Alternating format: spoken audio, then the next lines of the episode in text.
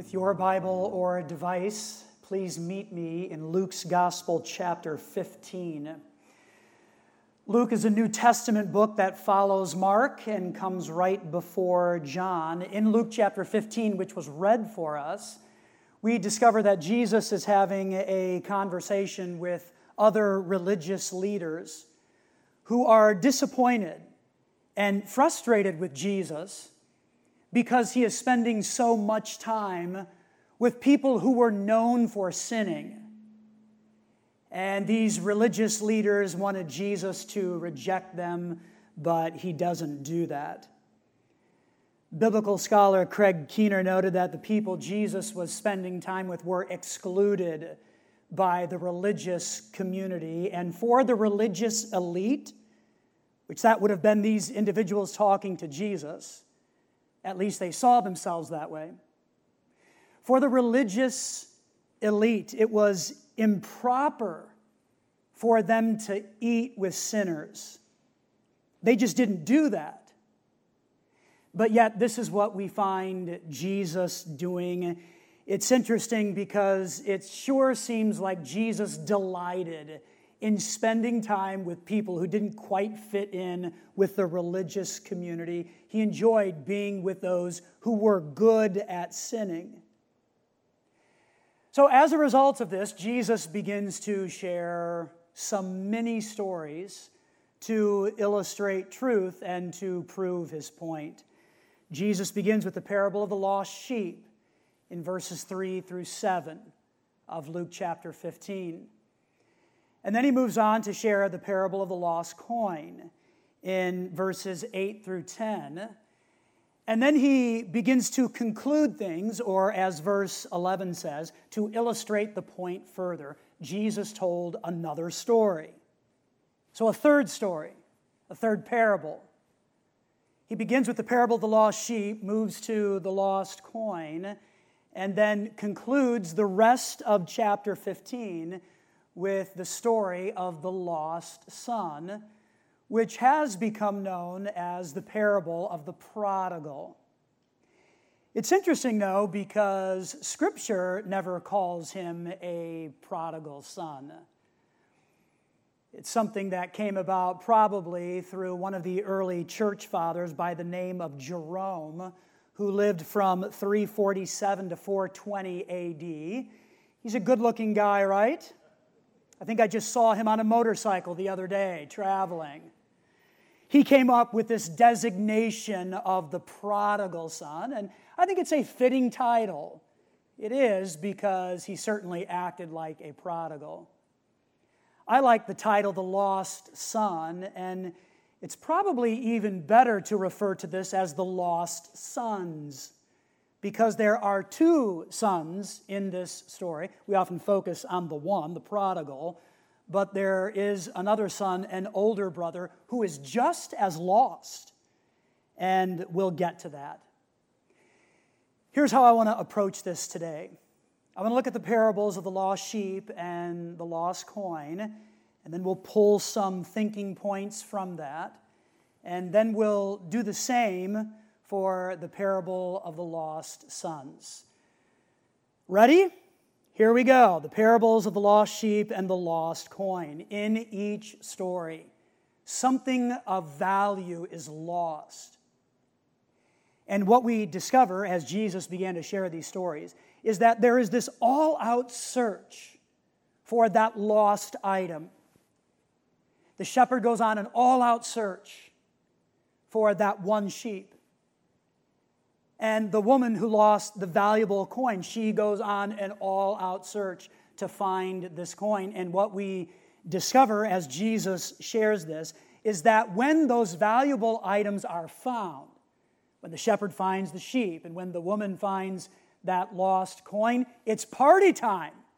It is. Friends and neighbors come together because something of value was lost, but now it is found. And all of this occurs, the rejoicing and the celebrating, because there is wholeness again in each case. The shepherd has all of his sheep, the woman has the lost coin. There is wholeness again And notice this here's what Jesus says in verse 7 in the same way. There is more joy in heaven over one lost sinner who repents and returns to God than over 99 others who are righteous and haven't strayed away.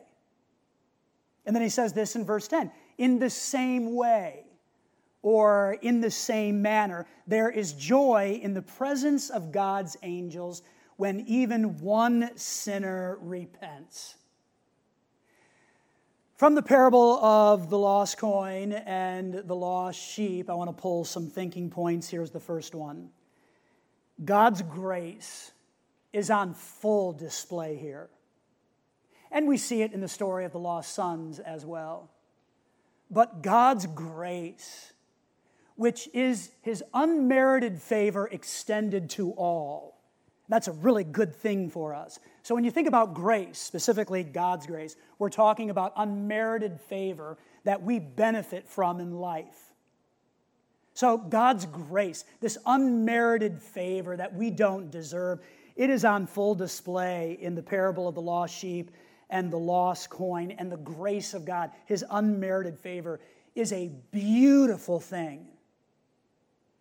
And we could kind of pause there and just sit in that and reflect and pray and be done with our gathering, and that would be enough because the grace of God is that significant. I'm going to keep talking though, okay? I just want you to remember the grace of God, His unmerited favor. It is amazing, and we see it here in profound ways in Luke chapter 15 as Jesus shares these stories. Here's thinking point number two God rejoices when the lost are found.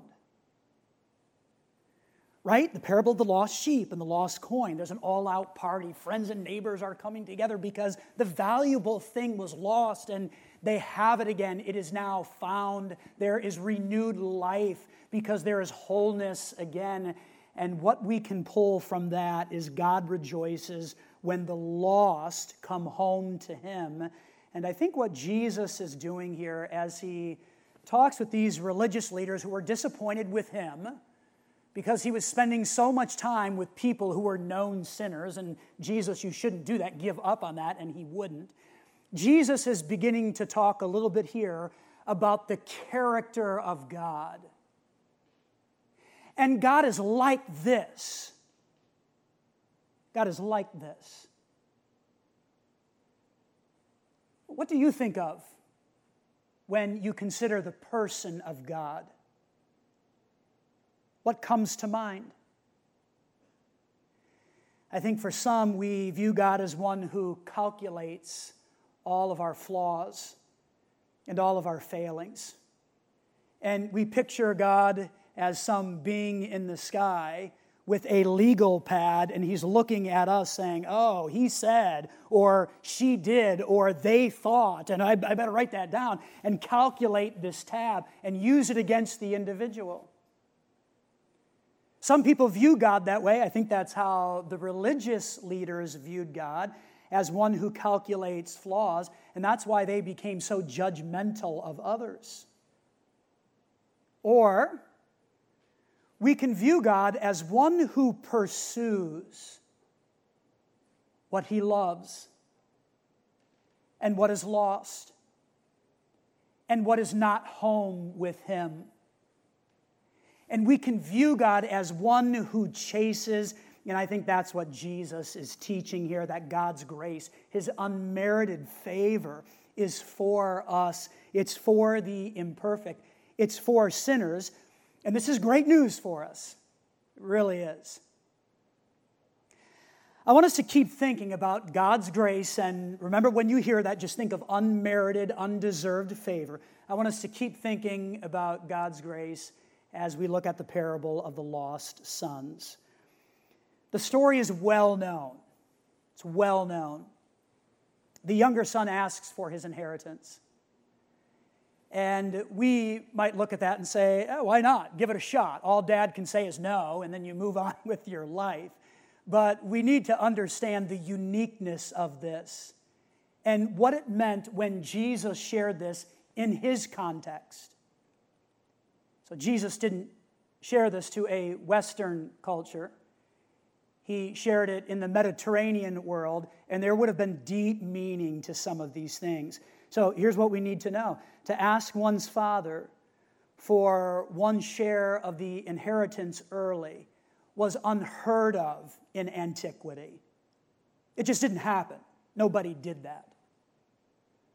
So, as Jesus begins to talk to these religious leaders who are frustrated with Jesus that he hangs out with sinners, he shares this story about a son who comes to his father, and before he's even gone, he asks for his share of inheritance. This would have alerted those listening wow, like this is really different and unusual because this doesn't happen in our world. In effect, the younger son was saying to his father, You are dead to me, and I want nothing to do with you. But I want my stuff and I want my money, so give that to me. Really shocking stuff that Jesus is sharing here. Well, as Jesus continues to progress through the story, the father obliges and he gives the youngest son his share of the inheritance. And as the story goes, the younger son goes out and blows it all on wild living. He spends everything. And he comes to his senses as he is homeless and has nothing to eat other than what the pigs have around him.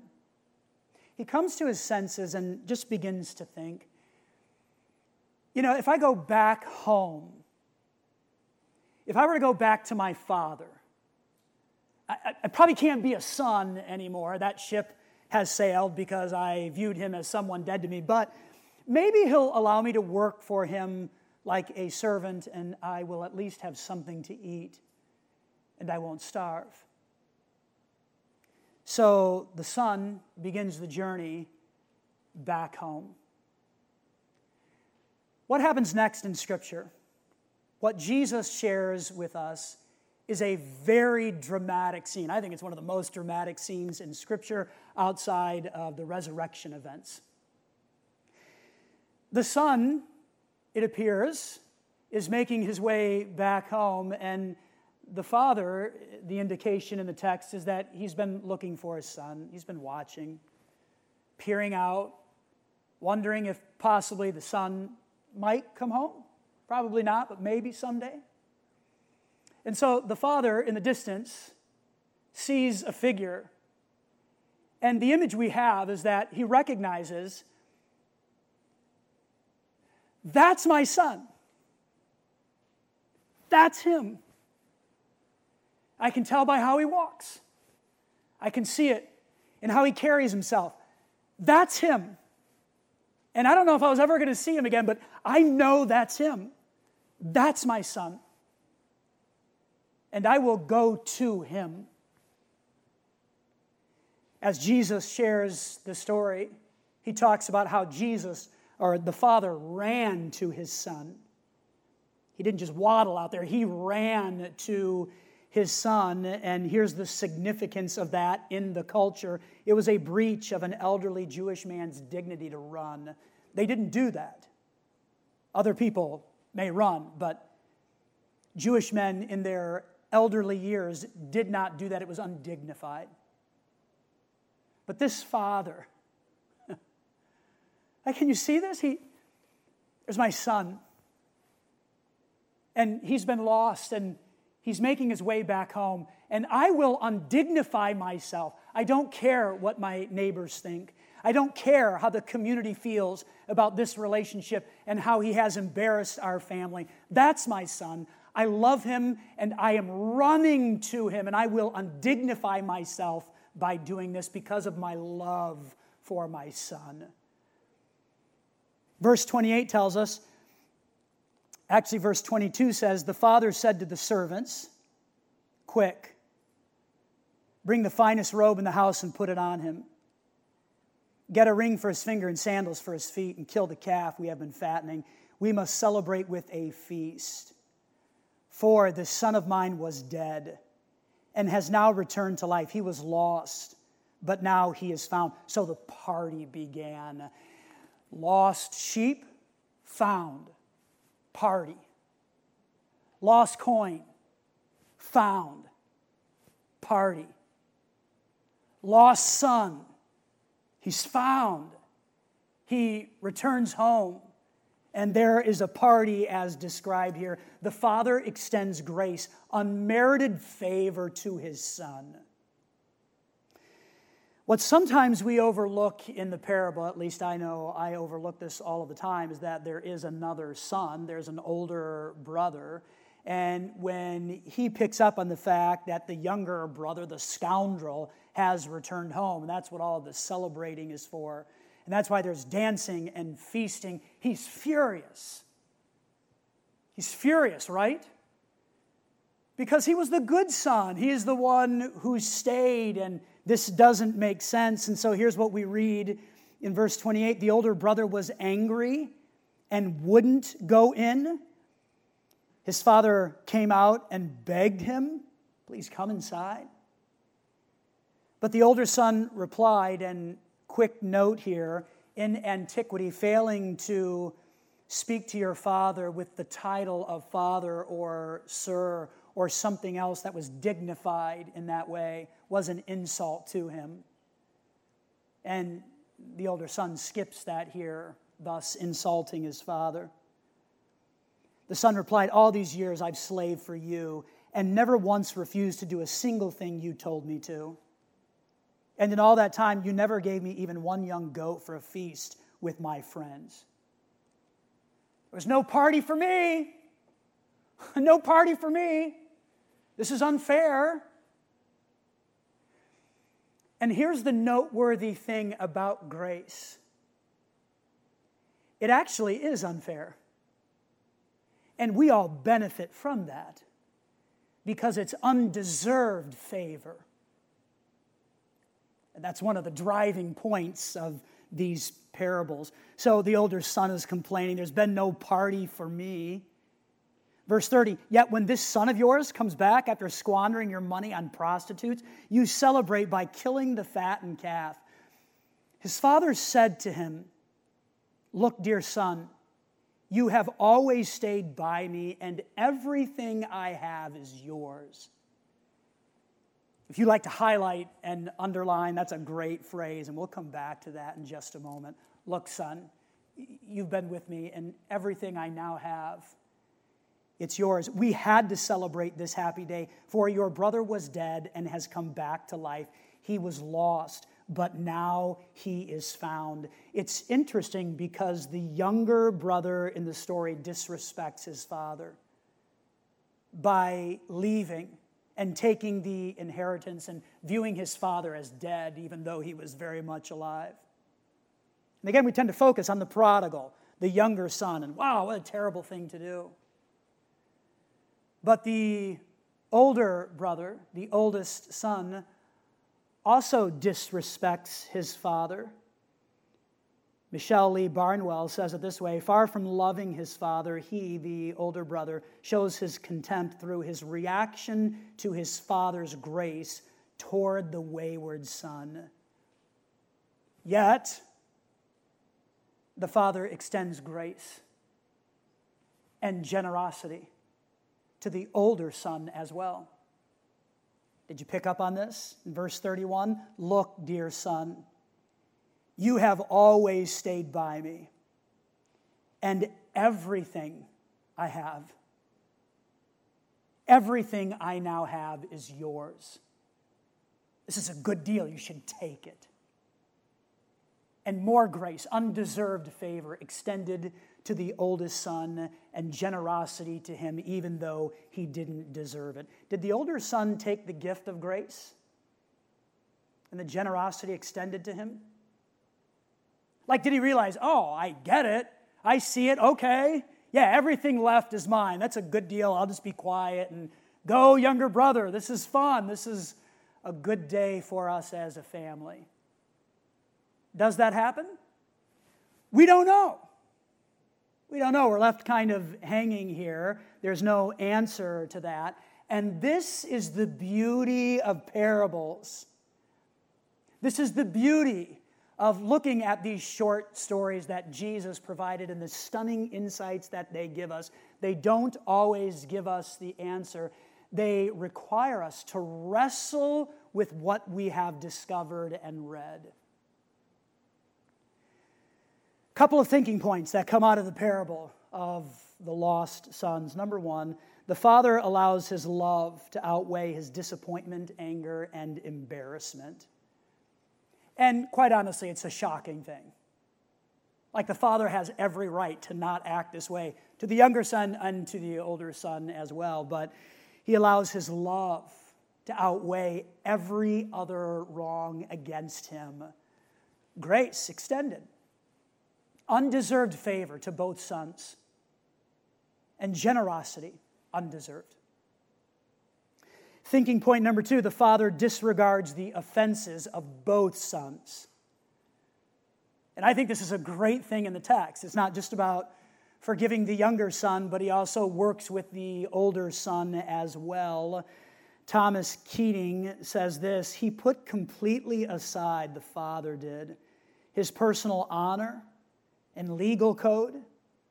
He shows himself equally disinterested in the immorality of his younger son and in the offensive self righteousness that is the preoccupation of his elder son. His conduct upstages both the misconduct of the younger son and the insistence on the legal rights of the elder. The father is the great picture in this story, overlooking everything and grace.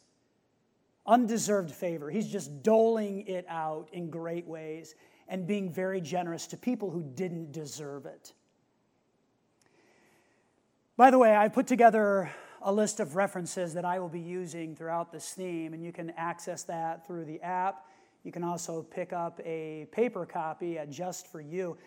I would encourage all of us as we wrestle with these different parables to get other resources. And you can grab that sheet and find other books and journals that really speak to the stunning insights that we find from this primary teaching method of Jesus. It would be worth your time to grab that and dive into this as we spend several weeks just getting lost in these parables and wrestling with some of the things that are left undone for us so that we can figure out what is God saying here and what is Jesus instructing us. I would encourage you to take full advantage of that. Okay, I have three takeaways for today. Number one, I want you to read through Luke 15, 1 through 32. It's the whole chapter five times this week. It's actually our Monday through Friday reading plan. So if you're following that, on Monday, you're going to read this chapter and you'll do the same from Tuesday through Friday. If you don't follow that reading plan, or if you are one that would say, I don't really read the Bible, well, this is a great week to just give it a shot. And I would encourage you to do that and just see what happens inside of you. Let's sit in these three parables. It only takes a few minutes to read through them. Listen to what Jesus said as he instructs the religious leaders who are frustrated with him that he hung out with immoral and ungodly people and even had lunch with them. Jesus, why are you doing this? And he points to the grace of God. Just sit in the story of the lost sheep and the lost coin and the lost sons and journal. Write some things down, highlight key words, maybe even ask some questions if it doesn't make sense to you, and pray over that. And watch God bring these stories, these parables to life inside of you as you consider what Jesus said. These are his words. Let's get them inside of us and just think and wrestle with it. That would be a great thing to do. And that's takeaway number one. Here's the second takeaway God's grace is something to receive. Again, in the parable of the lost sheep and the lost coin and the lost sons, God's grace is on full display, and I think it's there for us to consider. It is something to receive, and it is available for all. Think about that. The unmerited favor of God like, I can have that and I can enjoy that, and you can as well, because it is available for all, no matter who you are, for the down and out, God's grace for you. For those who think they have it all together, God's grace is for you. For those who are born and live on both sides of the tracks, God's grace is for you. It's for everyone. May we not forget the words that say this For this is how God loved the world. He gave his one and only Son. And whoever believes in him will have eternal life.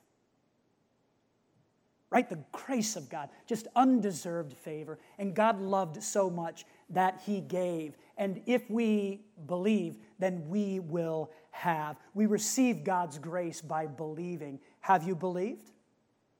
Is that your story? Have you believed? Takeaway number three it's a question, and that is what is your view of God?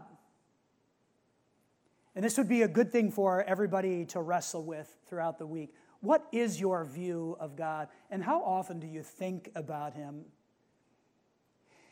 Is your view of God one where He is calculating all of our wrongs and writing that out and getting ready to smack us over the head with that? Or is your view of God one who dispenses grace and pursues the lost and welcomes them back home and rejoices and celebrates when that happens? What is your view of God? To help with this, I would encourage everybody here to consider our discipleship classes that are coming this month. You can sign up for them on our church app, we're offering two different classes. One deals with the nature of God. Maybe you've been wrestling with that, and who is he, and how do we describe him, and what does that even mean for me? Then I would encourage you to consider that class. The other class deals with God's great gift of salvation, God's rescuing ability. What does that mean?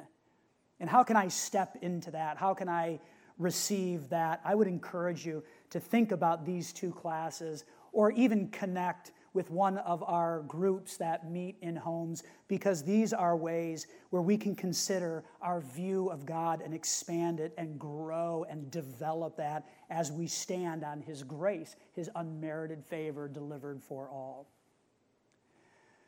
Okay, three stories God's grace on full display. What will you do with it? Father, we are thankful for the opportunity today to begin this new theme and to think about the many stories that Jesus shared so many years ago. Stories that are interesting and dramatic, stories that have a point. Some stories are kind of confusing, though. We don't always understand them. And what was Jesus trying to say? And what was he communicating to the crowd in front of him many years ago? And what does that mean for us today? God, we want to wrestle with all of these things. We want to sit in the parables, we want to get lost in them. Today, we've just thought about grace, unmerited favor. And we see that in the lost sheep and the lost coin and the lost sons as well. God, would you help us just to respond to what we have received in an appropriate way, in a way that honors you and also helps us get closer to you? God, I pray that would happen. I'd like for everybody just to keep your head bowed and your eyes closed for a moment. As we have talked about the grace of God, His unmerited favor, maybe that's making sense to you. Like, oh, I'd like that. God's grace is something to believe, it's something to trust. And maybe that's never happened for you, but you're desiring that this gift of grace, that God extends, then I just encourage you in the quietness of this moment from your heart to God's ears. Tell Him that you want His grace gift, His undeserved favor. You desire that. You are claiming it as your own today. Let God know that you're a sinner and your life isn't perfect. He already knows that, but He wants to hear that from us, to acknowledge that. Thank Him for rescuing you. And tell Him that you're trusting in the work of Jesus and embracing His leadership and forgiveness, recognizing that He came for you and gave up His life for you. God loved the world so much, He gave. That if we believe, just tell God, you're believing in His work through Jesus for you. Tell Him you're believing in that without adding anything to it because there's really nothing we can add. Just simple trust. If you have believed today, I just want to congratulate you and say you now have a friendship with God and He will never leave you. He can't. He won't forget about you. And His grace, His undeserved favor, is part of your story now. So, congratulations. Walk with confidence and walk with courage. God is with you, you belong to Him. Father, we love you.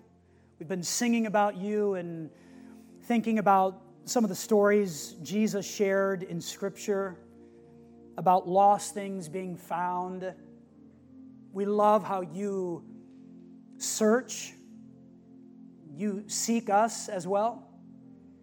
And we're grateful for your love that pursues. Help us to view you that way as a God who reaches, a God who extends, a God who runs. Wow. You run to us because of your love. And you extend this undeserved favor we're grateful. Help us to walk with that image this week. We do pray in Jesus' name. Amen.